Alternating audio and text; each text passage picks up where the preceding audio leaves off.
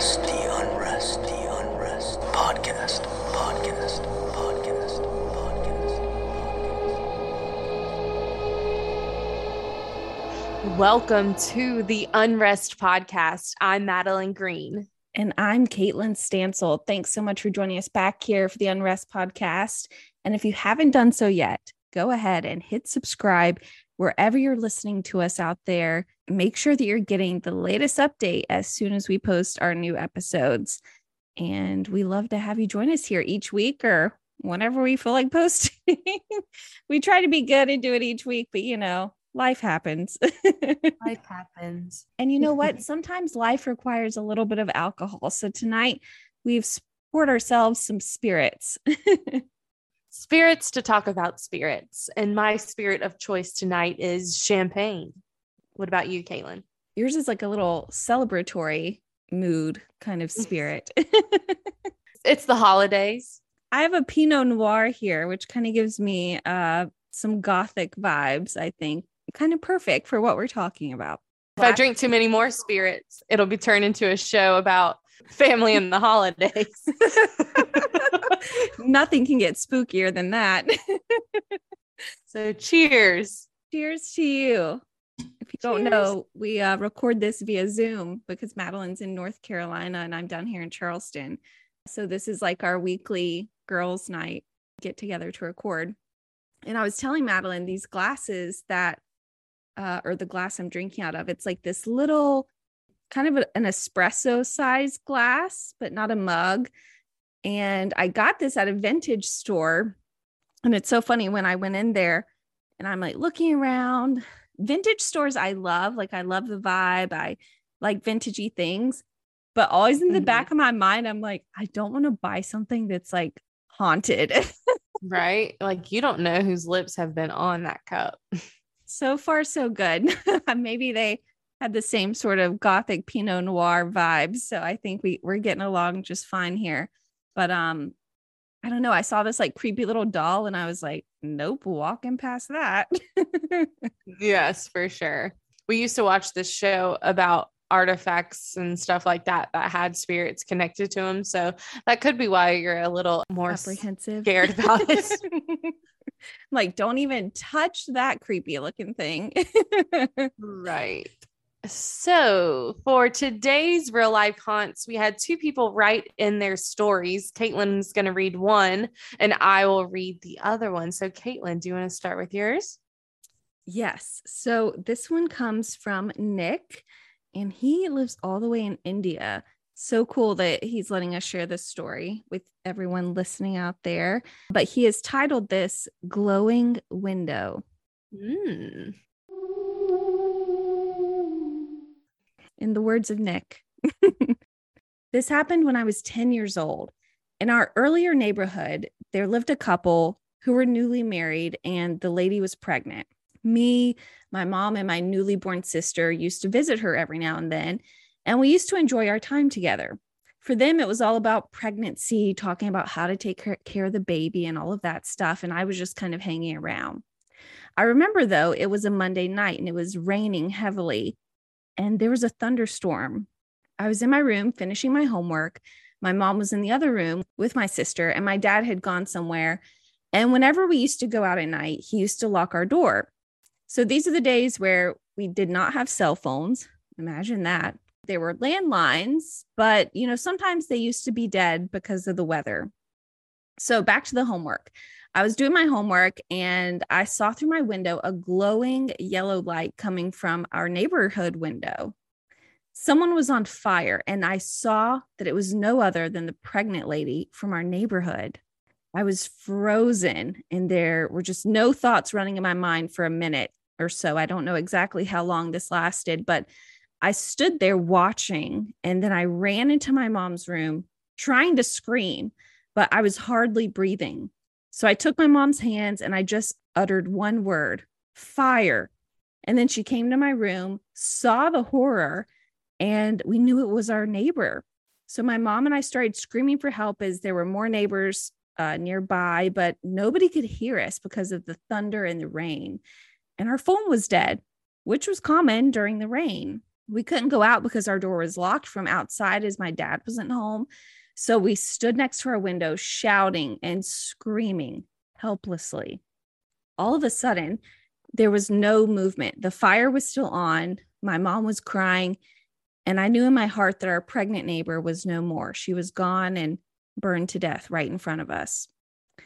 After the rain stopped, the neighbors heard our noise and they all gathered and they did what they could. They called the ambulance, the fire, police, and they managed to put the fire out.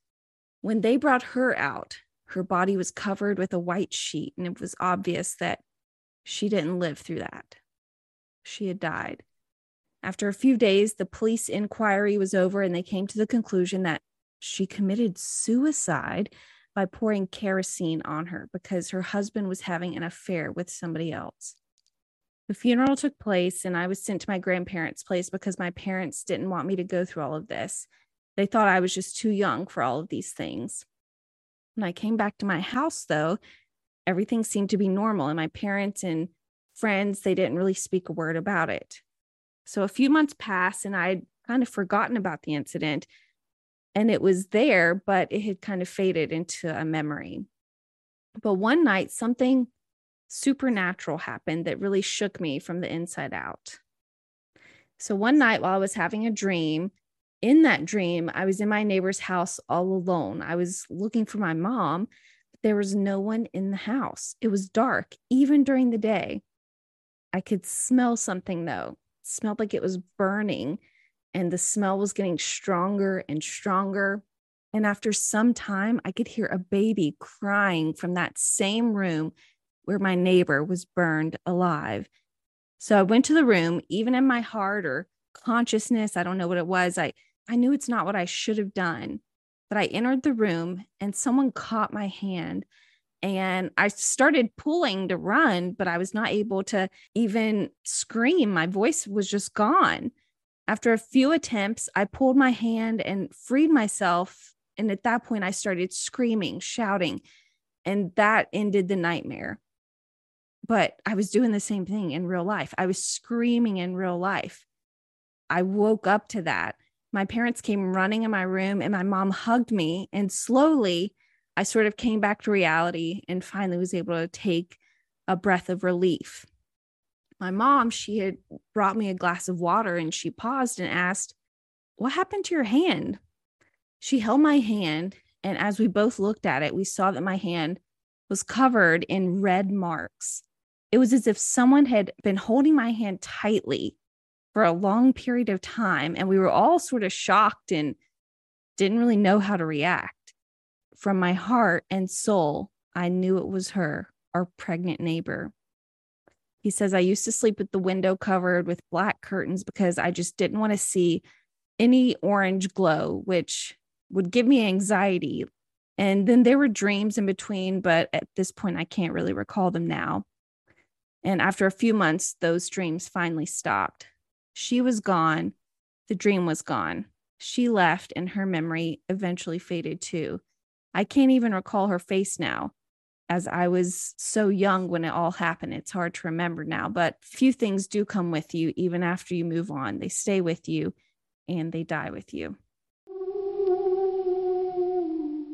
It sounds like a mm. story that is going to linger with him for the rest of his life. He like tells it perfectly because it was something that really stuck with him, but also being kind of young, you know, obviously those feelings and those memories do kind of fade with time as well. And I can just imagine as a young child, like seeing that happening and understanding what happened that this woman killed herself and in such like a horrifying fashion. But as a young child, it's like your brain almost can't comprehend what's happening. I mean, I I can just imagine like how this memory has stuck with him through the years today I was in Hobby Lobby and I passed this roll of beaded like garland for a tree. And instantly I was nine years old again and my mom was putting those beads on a tree. So imagine being his age and and seeing such a traumatic thing and i mean just looking out a window a certain way could send you right back into that moment so or even just like smelling someone blow out a candle i mean that's pretty terrifying to to think Right. about. Well, thank you, Nick, for sharing that story with us. Next, we have another story. We have time for one more. Yes, I think we do. this one is from a man named Joe, and it goes like this. Years ago, I lived in this old house that had been converted into two apartments. One day, while I was brushing my teeth in the bathroom, I heard what sounded like children laughing in my bedroom, which was right next to the bathroom. Instantly, I looked out of the bathroom down the hall in the direction of my bedroom, when all of the sudden my bedroom door slammed shut which was odd because the door was so warped that I could never even get it closed. After seeing my door closed like that, I was in shock. Many times I had tried to get this door closed, putting all my weight into the effort. I finally gave up trying. I had plans to go out that evening, but my keys, wallet, and coat were in my bedroom. With my adrenaline in full gear, I approached my door. Then I heard children laughing again. Slowly, I reached for the door handle when all of the sudden the door lightly swings open. I enter my bedroom, quickly gather up my things to leave, and then I hear the window behind me that has been jammed shut since I moved slowly opening. I didn't even look back, just left quickly. And for the next few weeks, I slept on the couch downstairs, which was not better because in the middle of the night, I would wake up thinking something or someone was staring at me from the entryway by the front door. Always after this, I would hear something going up and down the stairs.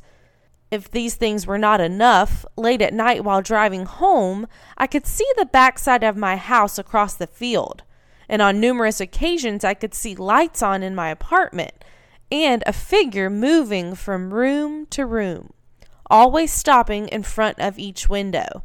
And then when I'd get home, all the lights would be off. I only stayed here a few more months, and when I was growing up, this house had a reputation of being haunted, and most of my childhood it was empty.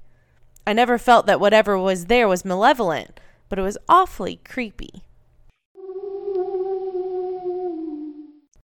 With that story, he sends a picture though, and it's a picture of the house and there's the old article along with it. And the person who lived there before his name was Edwin Goodwin. He died on the front porch and it just says drops dead on front porch. Edwin Goodwin expired suddenly Thursday afternoon. So maybe this Edwin is who he sees or saw through the windows um visiting each room in this house And maybe Edwin has kind of a creepy, childlike giggle. yeah, I don't know where the child, but yeah, I don't know where the kids I'm not even all. making words anymore.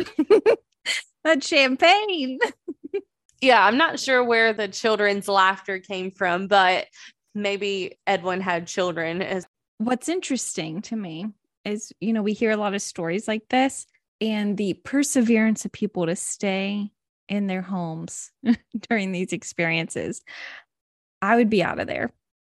well, and like I love older homes and the architecture and how there's just something about an older home that I really love.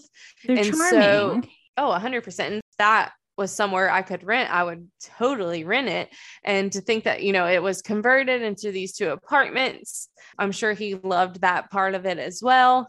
But everybody knows with old homes comes ghosts. Old ghost. and apparently really strong ones. If they were slamming this door shut and then opening the window that had been jammed for years. So yeah, we love ghosts. We love talking about them and hearing your real life haunts. And guess what? You can share yours with us whenever you want. We're here to listen. You can share them. You know how you can get them to us, Madeline? Tell them how. You can email us at the unrest podcast at gmail.com. We also have a Facebook. We have a Facebook. A group and a page. We have an Instagram, we have a TikTok, but we also have something we mentioned probably a few months ago, but we're what you call procrastinators, and we never did anything with them. So we have a little mascot that Kaitlin drew for us, and it is the cutest ghost you've ever seen. And we're going to be doing a sticker giveaway. You have to try and come up with a name for the ghost because we're trying to come up with a name for our mascot. And whoever wins will send them a little care package from the Unrest podcast full of stickers that our very own Kaitlin Stansel drew by hand. Yes, I did. And we're telling you about it now because you're the lucky few who have listened all the way to the very end of this episode. Keep an eye on our Instagram and our Facebook uh, for that contest to start. And we can't wait to hear your name recommendations for our little ghost and then share some of these fun stickers with you. And until next time, unrest in peace.